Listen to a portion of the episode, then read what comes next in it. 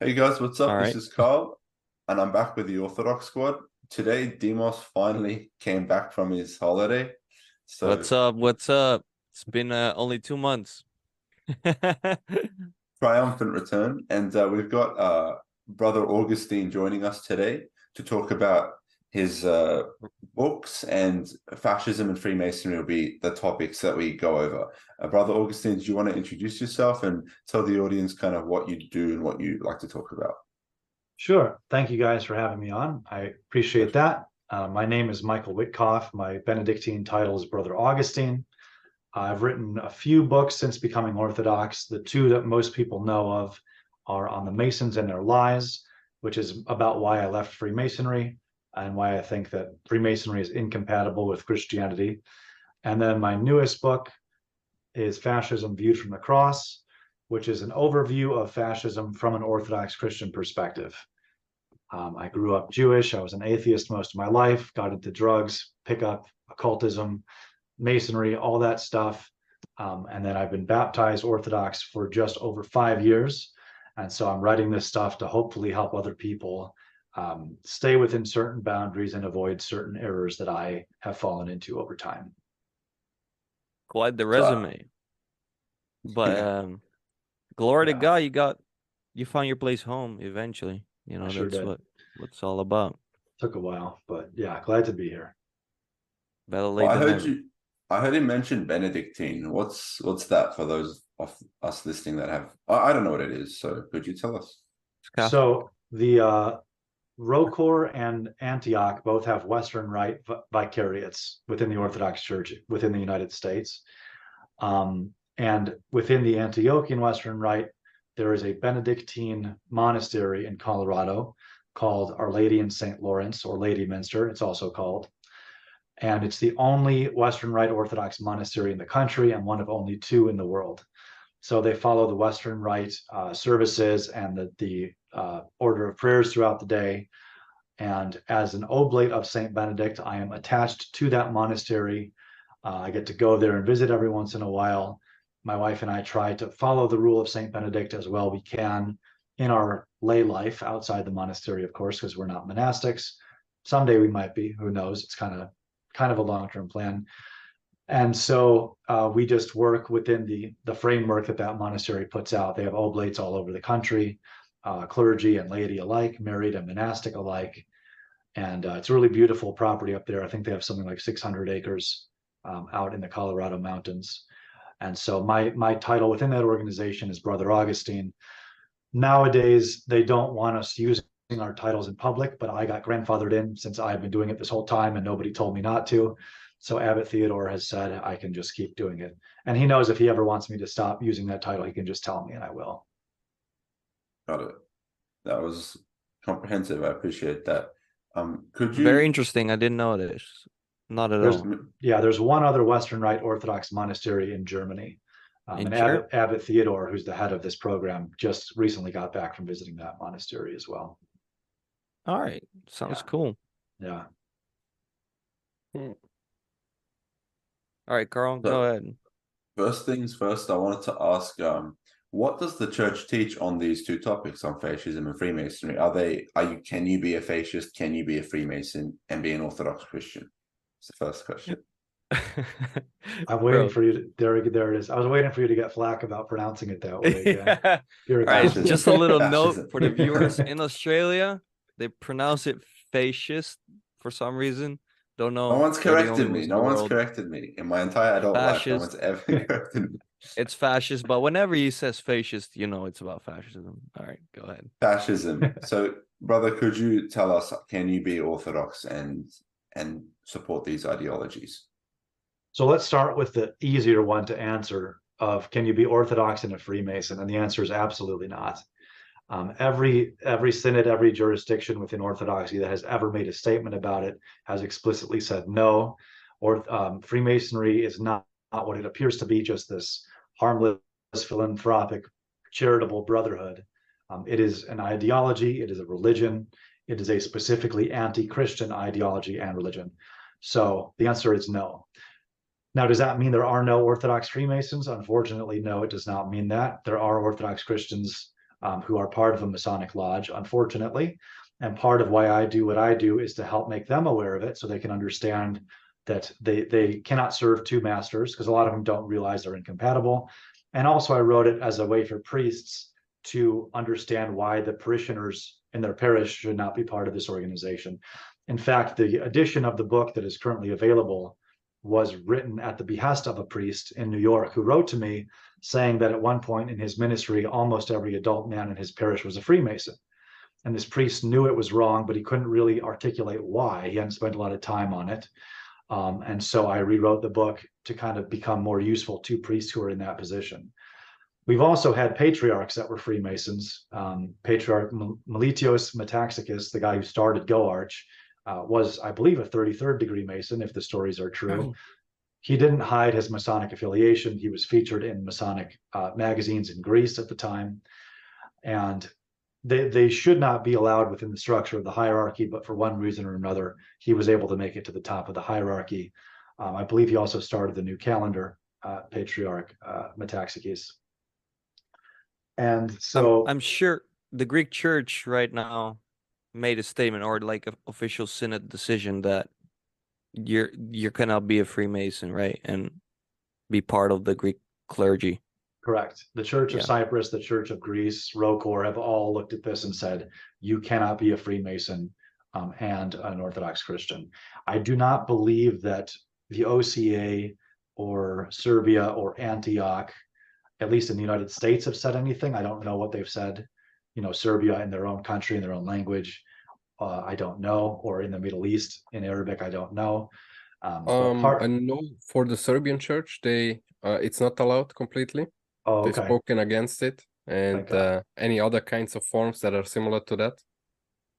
Okay, that you're not allowed to be part of those communities, and to they strictly forbade any kind uh, of, of meetings with them, and that we should keep away from them at all costs because it's a uh, even if you don't realize it something along those lines went to statement even if you don't realize it they can still harm us spiritually from far away so we have to be guarded at all times well thank god i'm, I'm glad to hear that they made that statement part of my intention in writing this book was also to get official statements from the bishops from the synods from the hierarchies that have not said anything so far that has not been a successful venture. I don't know if any bishops have read the book. I don't think so. They certainly have not commented on it as a result of the book. A lot of clergy have the book though. And if there are any clergy listening, um, all my books are free for clergy. So just email me and ask. Uh, by clergy, I mean deacons and priests and bishops. A lot of times I'll get readers or subdeacons saying, Hey, do I count? Can I get a free copy? I'm, let's just keep it to major clergy for that. What um, about uh, altar boys? well, once you're ordained a deacon, the altar boys can certainly get a free uh, a free copy. Okay, um, then I'm unlucky. yeah. Um, as far as fascism goes, it's a lot more complicated because that word means different things in different countries and different times.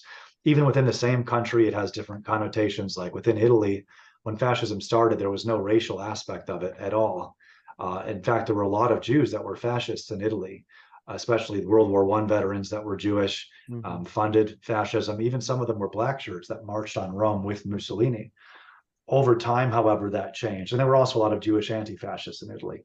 But over time, that changed uh, after 1938, when Hitler's racial laws, the Nuremberg laws, basically went into effect in Italy and other countries too. They they tried the same thing in Bulgaria, but the law for the defense of the nation, uh, that the church viciously fought against the law for the defense of the nation in Bulgaria. And actually, the clergy in the Orthodox Church, the Saint Synod there, uh, which universally spoke against Hitler and against fascism, is a large part of why there were no uh, Bulgarian Jews deported to concentration camps. Hitler and his cronies wanted to uh, deport the Jews from everywhere that they took over, from everywhere they occupied, to the concentration camps in Poland. And the church in Bulgaria is largely the main reason why that didn't happen, and some politicians that stood up for the Jews there. Jews still get to, they did get deported from Thrace and Macedonia, which were under German occupation, but sort of given back to the Bulgarians. The Bulgarians were allowed to think that those regions were returned to their mm-hmm. country, but really they were just administering it on Hitler's behalf. Um, in Germany, fascism was obviously based largely on race and biological um, determinism. You will find quotes from Orthodox bishops defending Hitler, especially in the beginning, when he was still pretending to want to defend Christianity in his public speeches, and when he was seen as kind of uh, the sword of God coming to avenge the church against Bolshevism, uh, against atheism. Obviously, over time, Hitler's mask came off more and more. His his anti-Christianity was hidden less and less. I mean, he writes in Mein Kampf even early on. He calls Christianity a spiritual terror he says uh, it was the first spiritual terror that entered into a far freer ancient world. But at least in public, he would still give lip service to Christ, to the Lord, to God, to the Almighty. He would take photo shoots of him leaving a church, for example, because most Germans were Christian, right? They weren't Orthodox, they were Protestant or they were Roman Catholic. But these were the people whose support he needed. He's not going to go talk about how much he hates Christ when he needs the support of the Christian people. But if you look at any of the diaries left by those close to him, left by Goebbels or, or Rosenberg or um, Christa Schroeder, one of his secretaries. Um, they all talk about how much he hated Christianity. Martin Bormann, who worked his way up to being Hitler's number two guy, said Christianity and National Socialism are entirely incompatible. There's a really good book by Richard Weikart called Hitler's Religion that goes through all, all of these documents. Um, and a lot of that I have in my book as well. But then in Romania, the fascist movement there was led by Orthodox Christians. It was led by Corneliu Codreanu and then Horia Sima after him, and where they actually got the National Legionary State instituted for a couple years until they were betrayed by uh, General Ion Antonescu, and all the legionaries ended up in prison. So it's much more complicated to answer what is Orthodoxy's relationship with fascism, given the different expressions that it took place in different in different times. I think there are some ways, some things that we can agree are an overlap with fascism. For example, monarchy, one man being the leader. Uh, there are no Orthodox saints I'm aware of that have ever spoke out in support of democracy or have spoken against monarchy. So never. if we're going to, yeah, yeah, I've never found one. So if we're, in St. John Kronstadt said that heaven is a, a kingdom and hell is a democracy. So if we're going to critique fascism, you know, we cannot critique it from a place of authoritarian leadership you know, Mike, Michael Cisco, you guys might be familiar with his review of my book on yeah. Substack, said from a modernist point of view, I'm critiquing fascism for all the wrong reasons. Right. That that was uh, a good line by him. Um, what we cannot agree with fascism on in the places where this was relevant is the racial stuff. That a, that a man's value is based on his race, and this is something Hitler explicitly said. As a Völkisch man, I assess the value of a man based on his race. Obviously, we have to throw that away. Now, Orthodoxy, of course, recognizes difference in culture and ethnicity and nationality. You know, no one's going to sit there and pretend that uh, um, a Swede and an Aboriginal person are, have the exact same culture, right? We're not we're not blind to the realities of of the tribal nature of the world we live in, but we cannot say there's a difference in the value of those people, right? Someone could live in a hut in Australia or in the poorest part of Africa and not have running water. You can compare that person to some billionaire from the first world, the, their value in the eyes of God is identical. They have they are created in the image and likeness of God. They can both become saints. We cannot assess the person's value based on where they live or what tribe they come from. And we cannot justify, like Hitler did, wanting to steal from the quote lesser people, the lesser beings, the Untermensch, in order to give their resources to the Ubermenschen or the the uh, Aryans. So it's a complicated topic. That's why it took me, you know, 330 pages to just this is really just an introduction to the topic. Really, I could have made it a two thousand page yeah. book. That's a much deeper topic than the Because I wanted to ask you, like, is the racial aspect the only difference that, like, is bad in fascism? Because I'm pretty sure there's a few more stuff, but that's probably in your book as well. So the, there's a lot of differences. I mean, you have to be sub. A good emperor, a good king, is subject to the church, right? Yeah. Ideally, is a layperson who himself is subject to the church there's a really good episode from history where the Emperor Theodosius um, kind of orders this mass reprisal, this very violent reprisal, and um, Saint Ambrose of Milan uh, penances him, penances the emperor, makes him wait in the nave in his civilian clothing. He can't commune until uh, Saint Ambrose is satisfied with his penance. That is not a level of humility that you see from the fascist leaders. I mean, Hitler had no authority above him whatsoever. Codreanu did love the church, especially at the end of his life when he was rotting in prison before they killed him. If you read his prison notes, he really starts to love Christ and especially St. Paul and the epistles of St. Paul. and starts to reflect on how he spent his time fighting men, when in reality he should have spent more time in spiritual warfare. Um, Mussolini obviously did not consider himself subject to anything. He understood the importance of Catholicism for the Italian people, but you you cannot be an Orthodox leader without being subject to the church. Period. The king the king is not above the church. The king is not above the bishops.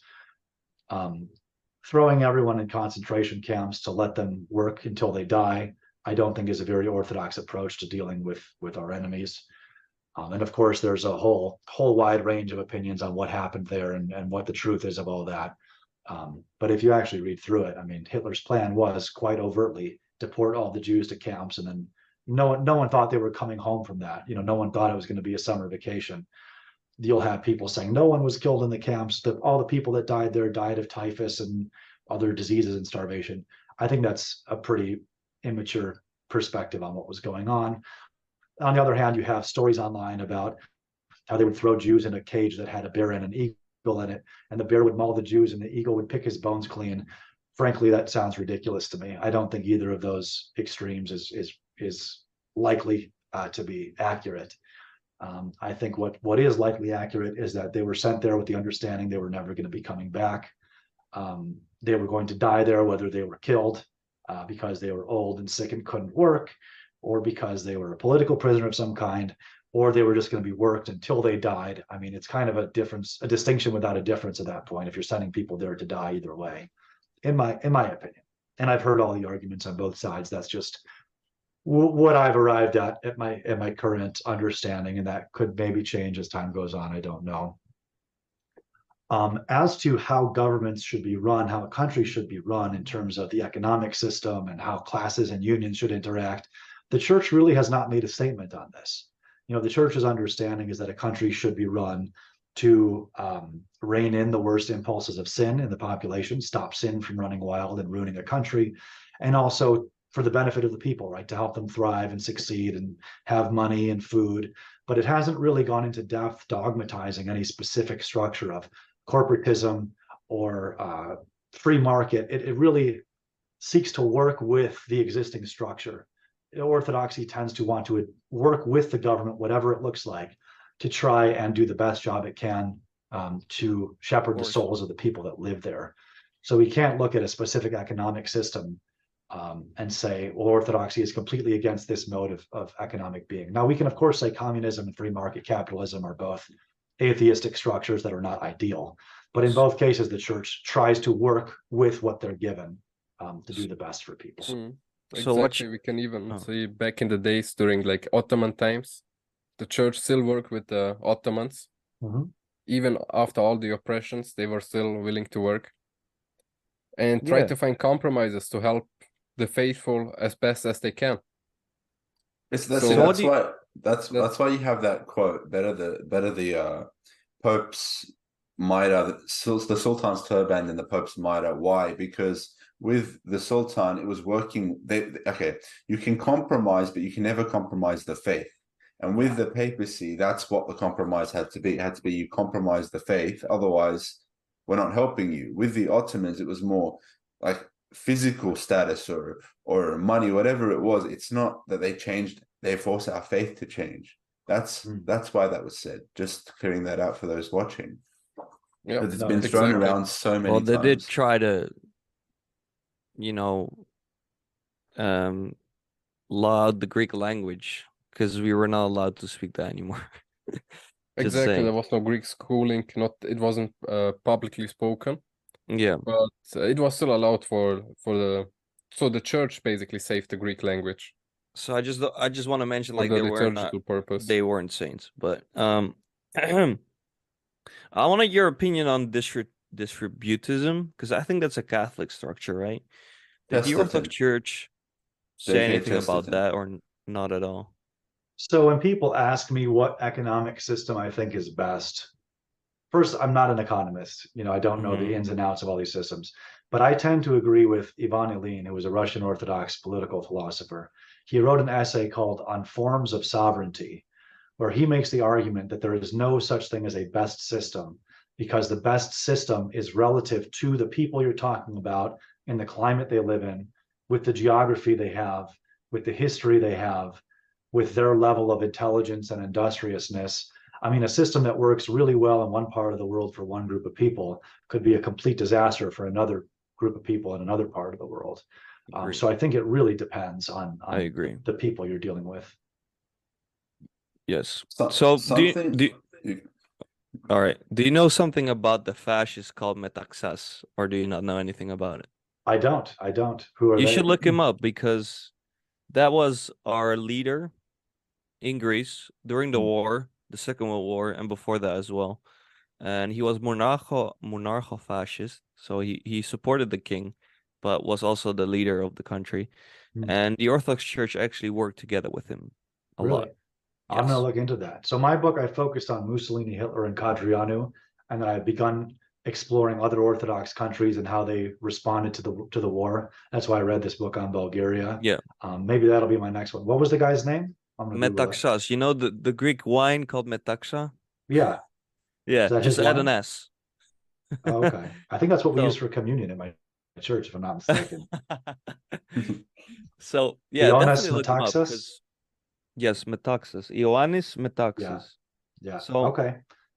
We He's in say my Metaxas, Wikipedia. but you know, because he he was the fourth of August regime, and uh, their official religion was the Greek Orthodox Church, and they worked together a lot. So we should definitely look into that. And he was definitely Okay. fascist. I will. Yeah. Maybe in a future edition of the book. I mean, I'm gonna have to take a break from writing for a while because my life's getting very busy. But in a future edition of the book, I want to include more countries. Um, maybe make it a five, six hundred page book, um, going through all the countries that were Orthodox and see how they responded. Because I think they all responded a little bit differently. That's why it's hard to say what is our Mhm. position towards fascism. I mean, you're telling me that in in Greece, the fascists supported the church and vice versa. In Bulgaria, the church was very against fascism.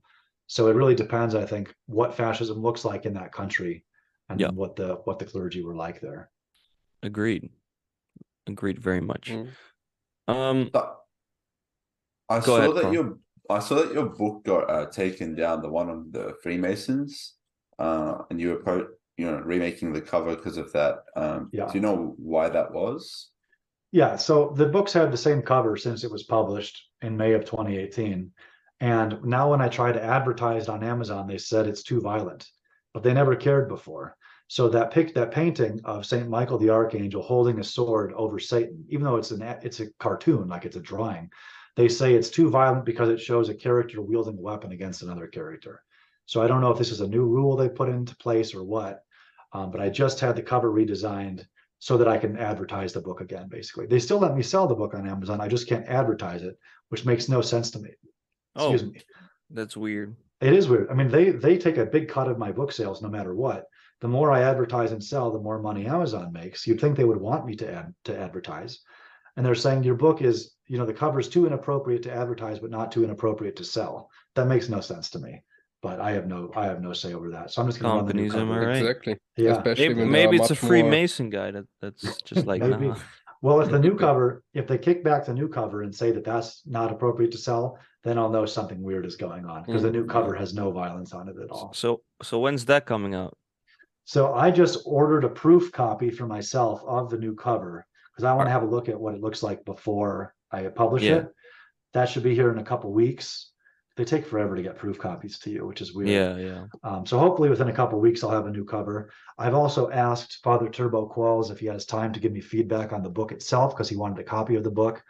Because I, I, I would like to do a new edition in coordination with the new cover. They might not happen at the same time, but um, I'd love his feedback if he gets a chance to read it. Hint, hint, Father Turbo, if you're watching this. Uh, He might be. He was on this appreciated. show before, so Okay, well, maybe maybe he's listening. I know he's a very busy guy, but uh, Oh. I really I really trust his discernment. So if he has feedback for me, I'll, I'll throw it into the next edition. All right. He actually has both of these books. Do Bogomils have uh just jump straight into this? Do Bogomils and Manichaeans because these are all Gnostic things? Like, are the Freemasons linked to any of these older church uh, groups that kind of infiltrate the church from within? Because that's what Freemasonry does. It usually Illuminati. members, yes, members can be part of both things at the same time. So, are is there any link that you talked about in your book or that you're aware of? It really depends what Mason you ask. I mean, the story they tell you is that the Masons were a stone stone masons guild that has existed since time immemorial, and they're the lineage of those who built Solomon's temple and blah blah blah. The spiritual lineage is Kabbalah. So there are aspects of Gnosticism in it. Obviously, it is a Gnostic religion. Freemasonry is. Um, Albert Pike, in his book on morals and dogma, which is kind of the big Bible of the Scottish Rite, for lack of a better phrase, even though they will often deny that he has any influence when they're trying to get away from him.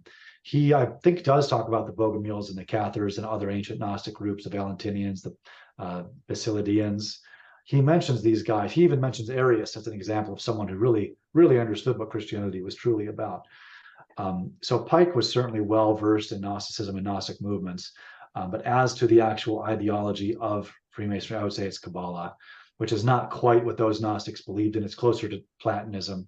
It's it's basically Plato with a yarmulke, is how I've described it in the past. It's a Jewish version of Platonism, um, and that that really is the underlying philosophy of the fraternity. Though most Masons don't know that, but it's because they're not paying attention. So is it org- organized Lucifer? Is it organized Satanism? Is Freemasonry organized Satanism? Because you hear so many conspiracies. You're and it's lagging. to- it- Am I lagging for you, brother? Carl, you're lagging. A little bit. Uh, yeah. So Well, I, I think you got the question though. Yeah, I would call it organized Luciferianism. And I would just draw a distinction between Luciferianism and Satanism as saying Luciferianism seeks to exalt man as God, and Satanism is actually a worship of Satan.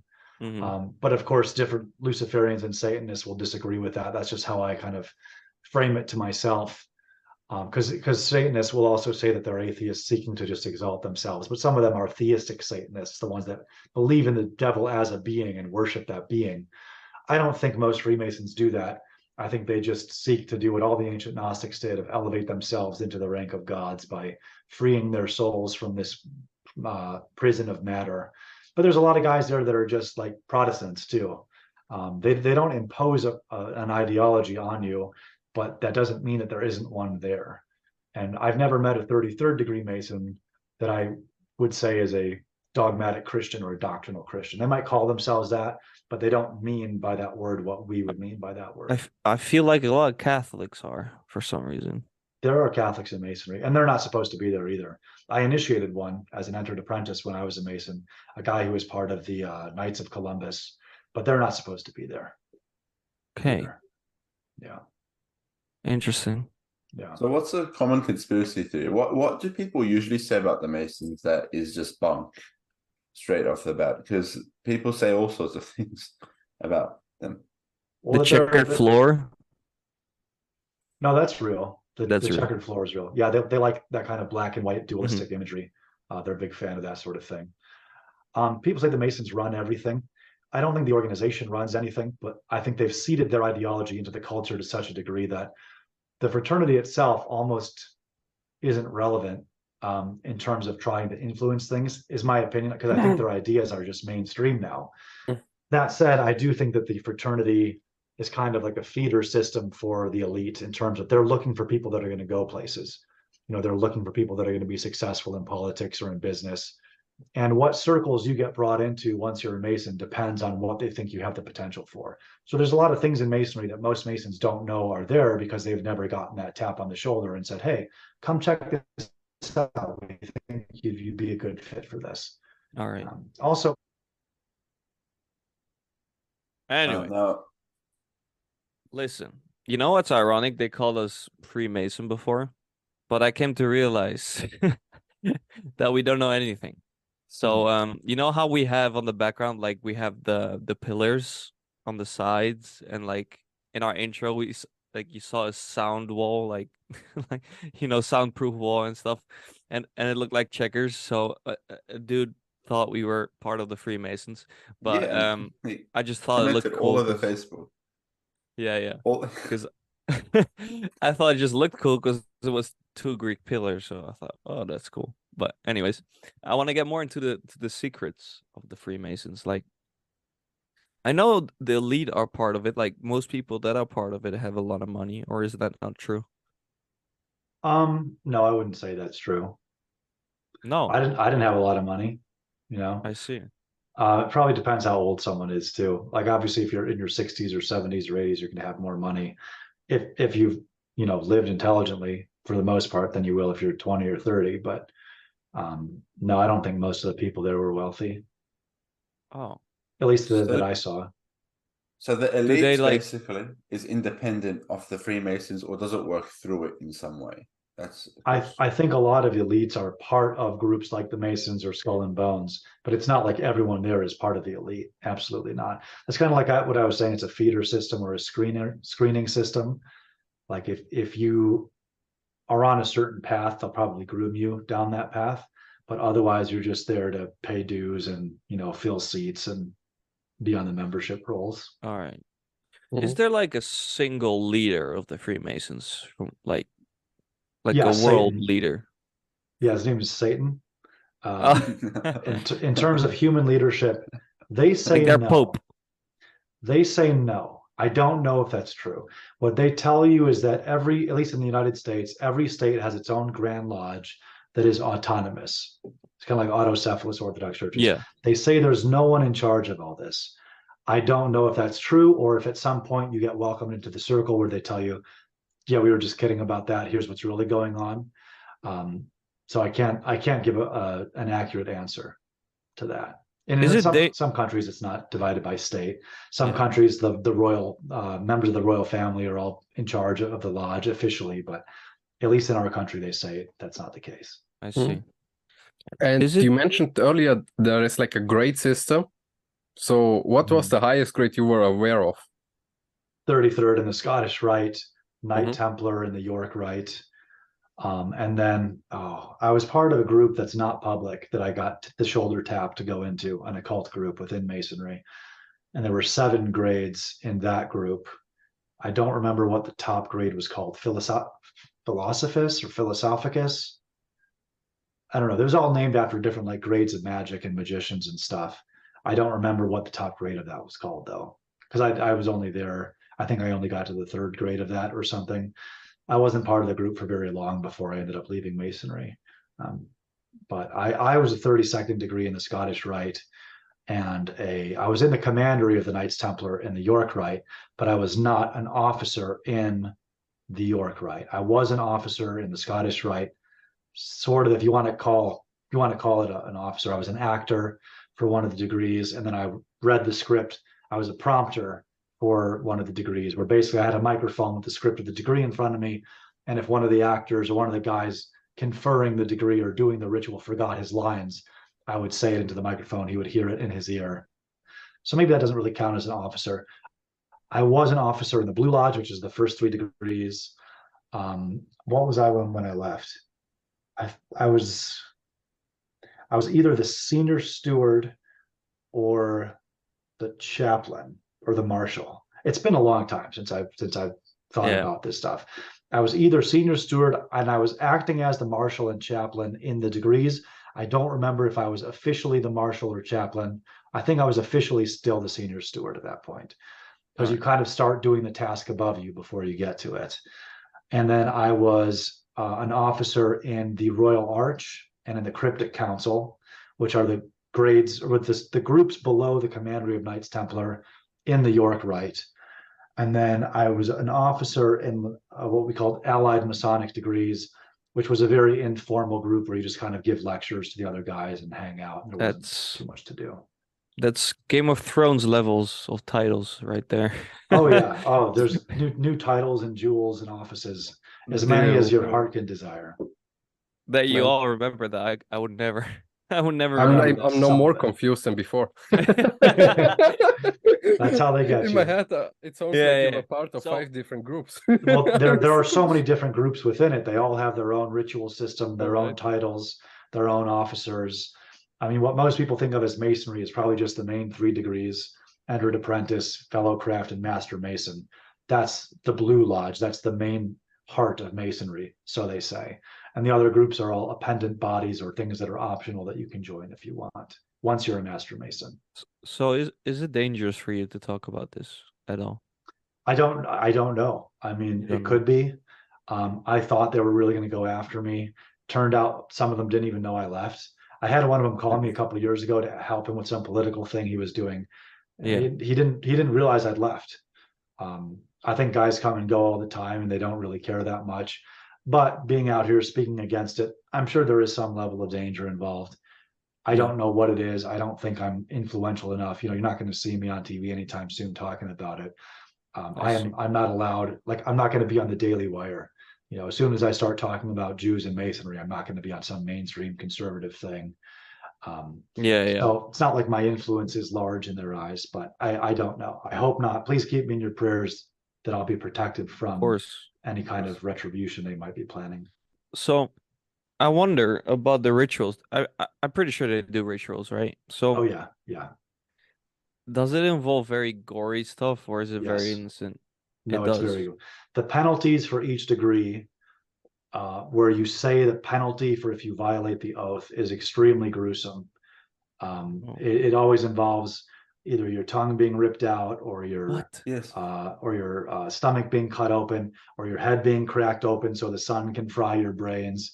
It's all really gruesome stuff. Like every degree has a, a penalty like that. And in the Mormon world, their what they call their endowment ceremony, which is the main ritual of, of Mormonism, since it's mostly just the Masonic ritual with some extra trappings, they used to include these penalties in Mormonism, but they've sanitized it and taken them out. They still have the Masonic square and compass on their temple garments. The Mormons, they have their, their underwear that they wear, the white underwear, still has Masonic Yeah. imagery on it, but they no longer have the penalties. uh, So- involved. Were you aware of these things actually happened? I have not been made aware of it actually happening. There was a case in the 1800s, a guy named Captain William Morgan, who revealed the secrets of masonry and was never seen from, never seen or heard from again. No one Was really that the guy from The Run? A different Captain Morgan, different Okay, Captain okay. Morgan. Um, and Jack Jack the Ripper and his story, there's a lot of Masonic phraseology and imagery. Um, there was a Johnny Depp movie called From Hell that really is more overt about the Masonic connections. Um, but I've never heard of a person actually suffering these tortures. I don't know if it's just symbolic. I don't know if they really do it or they used to do it and they don't anymore. I, I really don't know. I really hope not. But nothing like nothing sexual or you know no, no, no, no. with children or anything like No. gruesome like that. Alright. Nothing that I ever saw, no. I've heard those rumors that to join the Masons, you have to like kill a family member or sacrifice a child. That's all nonsense. That's not. Yeah. real. I guess it No. is. So I don't know what they do in the 33rd degree, but I can't imagine that they would require that for Yeah. either. Because I know I know 33rd degree Masons, none of them have done something like that to my knowledge. at least they haven't mm-hmm. told you. But At least they haven't told me. That's right. I have Yeah. a hard time believing those guys would do something like that. all right. And how, how do you So, level up? it- How do you kind of go But up the it's ranks? more than just a glorified So hold on. So I'm getting two questions here. Yeah, yeah. Go ahead, Carl. So what was what was your question? The How second do one you about go the up ranks. How do you work levels? up the ranks? You, you said you got to the 32nd level and you weren't there for that long, right? So, So how, the Scottish Rite. Sorry, you want to finish your question because I think I get what you're saying. So in the in the southern jurisdiction of the United States, which is what I was part of because I was uh, in the southern jurisdiction, in the Scottish Rite, you get your 32nd degree on the first day. That is not the case in Europe, and it was not always the case in America. So in the United States, you only see five degrees. You see, I'm going to probably butcher this. I'm trying to remember. You see the fourth degree, I think the 14th, no, yeah, either the 14th or the 18th, and then the 25th, and then the 30, 30th, and the 32nd. I think those were the five they show you. I have seen all of them except for one because I went to Guthrie, Oklahoma once upon a time for this three day event where you see all of the rituals in the Scottish Rite. They do that, I think, twice a year.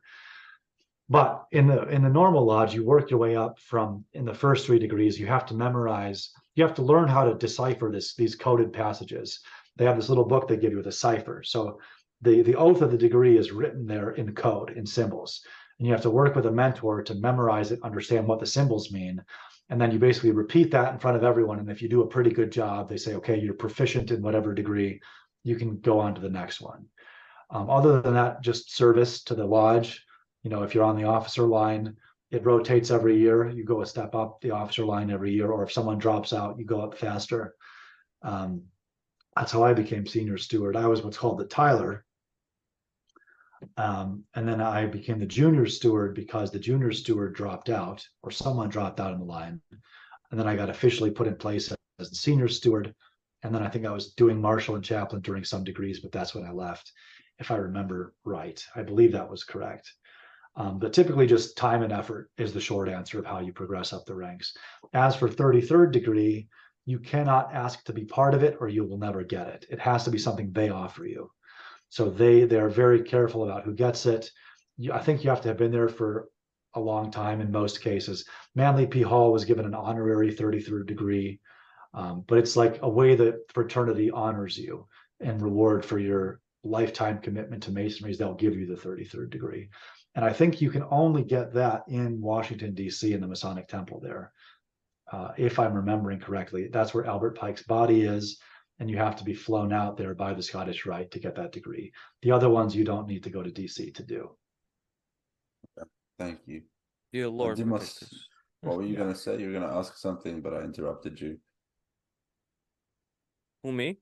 Yeah. No, I there's just only, said, there's "Dear Lord, only one protect us," Demos. 'cause I This said- is all. This is- sounds very like yeah, satanic, but um, so it's definitely more than just a glorified boys club. Yes. Yeah. Yeah. I mean, I, I was involved in four different groups. I was there all the time, multiple times a week. You know, if I was dating a girl, I would bring her there. I would have friends come to watch um, the ceremony where I became senior steward because that was open to the public. Um, a lot of it was boring meetings, to be totally honest with you. The rituals I enjoyed, but the stated meeting, the monthly business meeting, was a total waste of time. I, and- but that's a bigger statement about meetings. I personally have never been to a meeting that could not have been sent to me as an email. So I'm just very anti-meeting in general. I found them very boring. Where you just go over the minutes of the last month's meeting. Oh, at, at X o'clock, so and so did this. I don't, I don't care. Why are we even talking about it? Um, but I had a good time there. Like I, I really did. I liked the guys there for the most part. It taught me a lot about responsibility, and it it introduced a love of ritual to me that I can now have fulfilled in orthodoxy. You know masonry is liturgical. There are deacons. Every every degree is scripted. It's the same words in the same order every time. Um, so there's something about liturgy that i think resonates with the human soul and that was my introduction to it. Of course growing up jewish that's liturgical as well in the synagogue but i'd so completely rejected my my spiritual upbringing that i hadn't been to one of those in probably since my bar mitzvah since i was 13 years old um, so it was kind of a, uh, it showed me that there's, there's something here. I like the hierarchy. You know, I like that there's a master of the lodge that's kind of the master of ceremonies and everyone serves at his whim, his pleasure, which now is fulfilled in Orthodoxy. The bishop is the monarch, right? And the priest is a smaller monarch of the parish. So there was a lot about Masonry that I liked that has transferred to my love of Orthodoxy. Um, in fact, the first time I heard anything from the New Testament was in Masonry because they repeat uh, lines from the scripture during the perambulation where the candidate's walking around the altar in circles. The chaplain is speaking scripture. Um, so it got me interested in, you know, that sort of thing. There's pictures of St. John the Evangelist on the wall, St. John the Evangelist, St. John the Baptist, the Saint, the Holy Saints John, as Masonry calls them. So there's a lot of biblical imagery there that I, I've been able to follow up on now that I'm a Christian. But they're they're all distorting these things for their own for their own purpose. Like it's not leading you to Christ. Masonry Yeah. does not lead a man to Christ. Well, let you eventually Well, yeah, but accidentally. It wasn't their plan. by It leaving, plan. by leaving, by leaving. by leaving, of course. Exactly. Yeah. But was there a lot of personal rivalry? This is these questions are all, all like my own interest, out of my own interest. No, like, was there a lot of personal rivalry and all kinds of stuff like that in the lodges? I I only had a, a rivalry with one guy. Um, Uh-huh. Other than that, I got along with everybody. And that guy was a weirdo, man. There was some stuff going on. I, I won't say more. I guess I guess there's always this one weirdo everywhere, right?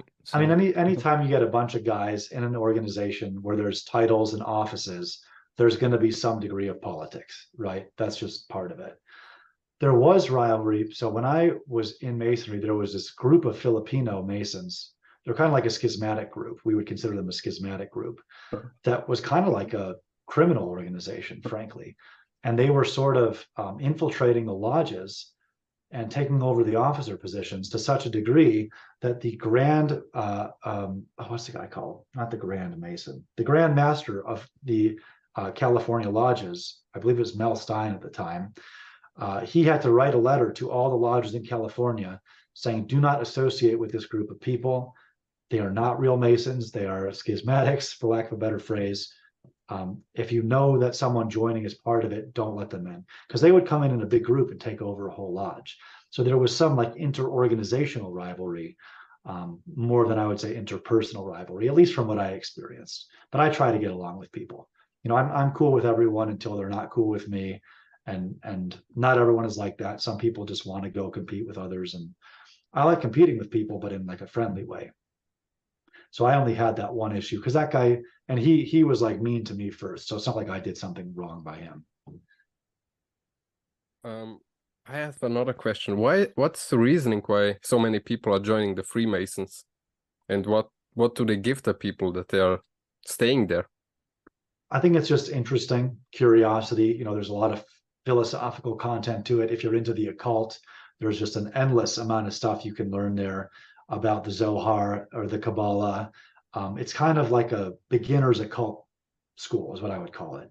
Like it. So there are some groups within Masonry that actually do ceremonial magic, and of course that's what the rituals are. They're ceremonial magic, but they're disguised as something else, except for in certain groups. So if you're into the occult, there's a lot of content there that guys that are not occultists don't understand they're a part of.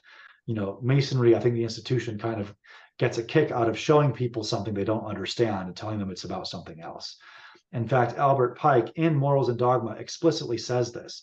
He says, We mislead candidates who deserve only to be misled, making them think they understand the symbols whose true meaning is reserved only for the elect, right? Only for the wise or the occultists, the adepts.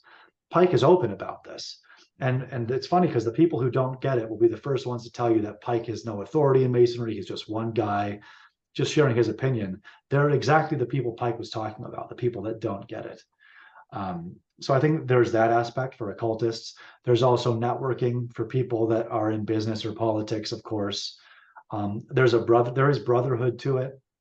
So, for example, I went to Vegas once upon a time back when I was in the Masons, and I was just in the pool at the hotel, and another guy in the pool said something that made me think maybe he's a Mason.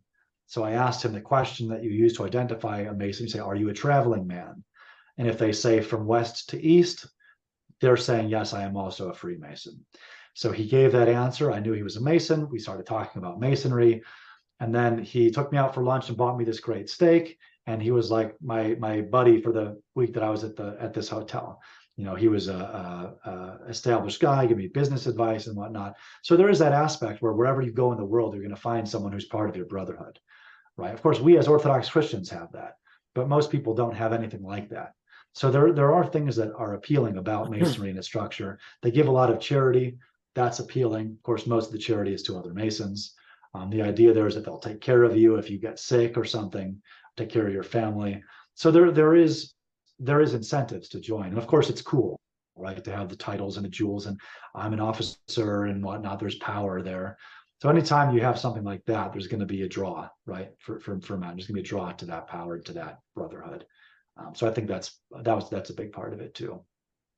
But uh, when you're speaking of power, what kind of power do those ranks even give? Are there Just like within more the like lodge. status symbols, like in Yeah. the? Okay.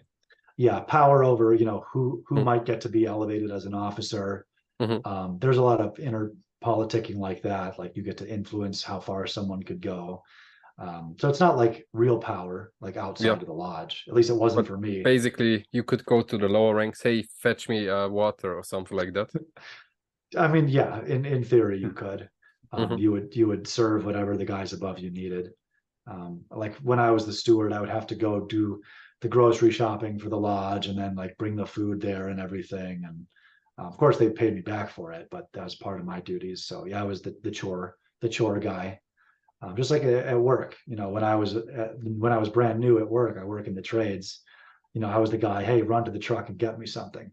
So it's kind of kind of like that. I was the run to the truck and get me something guy. Go get the drill. Go get the hole saw. Go get whatever. Um, you get the bad jobs the lower you are on the hierarchy. So, is there a link? Because we've talked about fascism and we've talked about Freemasonry. Is there a link between the two, um, in any way? Would you? I think that's a good last question. That's Demos's way of saying, let's wrap this up. I got places to be. And, No, no, no, no. It's just we try to do it around an hour. oh, gotcha, gotcha. Okay. Um, I have not come across any explicit connection because Masons in different countries have supported different political systems. Um, the Masons in the Enlightenment supported the French Revolution. There were also Masons that were monarchists that supported the conservative regime in different countries. In England, obviously, um, the I think it's the the prince is the highest ranking Mason. Don't quote me on that, but I think that's correct. Just by virtue of being nobility, he's the highest ranking Mason. He's obviously going to side with with the royalist party, so to speak, and he's not going to side with the anti-monarchists uh, that are out there. Prince Harry might, because he's become completely Americanized and you know married that American actress. But I don't think Prince Charles um, would side with an anti-monarchy, anti-nobility, anti-royalty party. So you can't really say Masonry has a political ideology because it it changes. It's whatever serves the agenda best in any given time and place, if that makes sense. You know, in, in Germany, in Germany, Hitler totally suppressed the, the Freemasons. He was very against it. Uh, most of the fascists that I've looked at have been against Masonry, but I'm sure there were some Masons that supported fascism too. Uh, the ones that were against communism the most would probably have supported the fascists because that's the choice that came down to in a lot of these places, right? It's like, well, if you're you're either with the communists or you're against them, and if you're against them, you're probably a, a, fascist. Of course, in Germany, they had um, other circles that were against communists that were not fascists, the conservative revolution circle, but they were not the ones that won, right? It was the fascists that got control of the country, and at that point, it was a it was a choice. You're either with the fascists or you're with the communists. Mm-hmm. So to conclude, you cannot be orthodox and a fascist. I mean, it's possible, but I think Um, I think it would really depend on what what sort of fascism you're talking Yeah. about. because fascism is not like black and white like Freemasonry, basically. Right. I think So- you you I don't think you can be orthodox and a national socialist because that's a specifically biological ideology, a racial Definitely. ideology. Definitely, definitely. Well, you know, with the way Um, the world's going, maybe one day you'll be able to change your race and join. Yeah, that's you can identify as whatever you want. That's true. But you know, we have saints that came out of the legionary movement in Romania, guys that were part of the Iron Guard, they were fascists. Um, saint Valeriu Gafencu, who is not formally canonized, but it doesn't matter because he's a saint. Uh, there's a great book called The Saint of the Prisons by Monk Moisey that Father Turbo uh, recommended to me, actually. It's one of my favorite Orthodox books, The Saint of the Prisons. Father George Calciu came out of that movement. Father Roman Braga came out of that movement. Some people consider Codreanu a saint. Um, I'll leave I'll leave that up to God. I don't know. Uh, he certainly tried to, pr- to protect the church and do good things for the church, and a lot of people in the church supported him. You know, up to 25% of clergy in Romania supported the Iron Guard movement. So that's why I think we have to be careful when we say, "Can you be Orthodox and a fascist?" yeah, it yeah. really depends. I think Anyway. it's uh, it's funny because Demos and Milos are just having an, a bit of a discussion about Codreanu before the, the podcast, anyways. So Hmm. Yeah. yeah, Yes, He's an interesting guy. So I it's very interesting and very I have a- controversial. Yeah. So, so I had uh, a lot about uh, about him to say because uh, he did a lot of things I didn't like, Yeah. and I, I'll be completely blunt. I really dislike the guy. Okay. A lot of people do. A lot of people do. Yeah.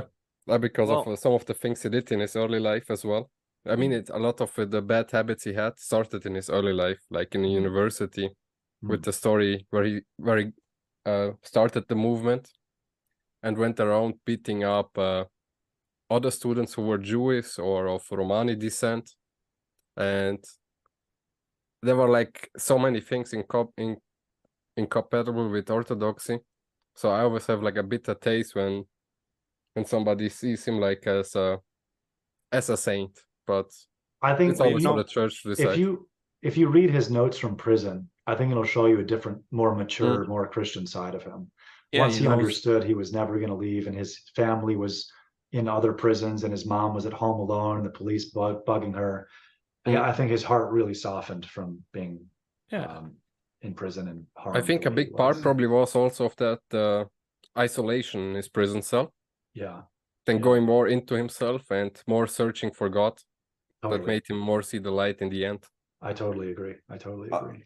Anyway, I think from an unbiased perspective, I don't know anything about the guy, but if you look at Saint Moses the Black's history before he became a Christian, or you look at Saint Augustine's history, you have to. It might be incompatible with Christ at the start. People change throughout their lifetime. That's the thing about us as people.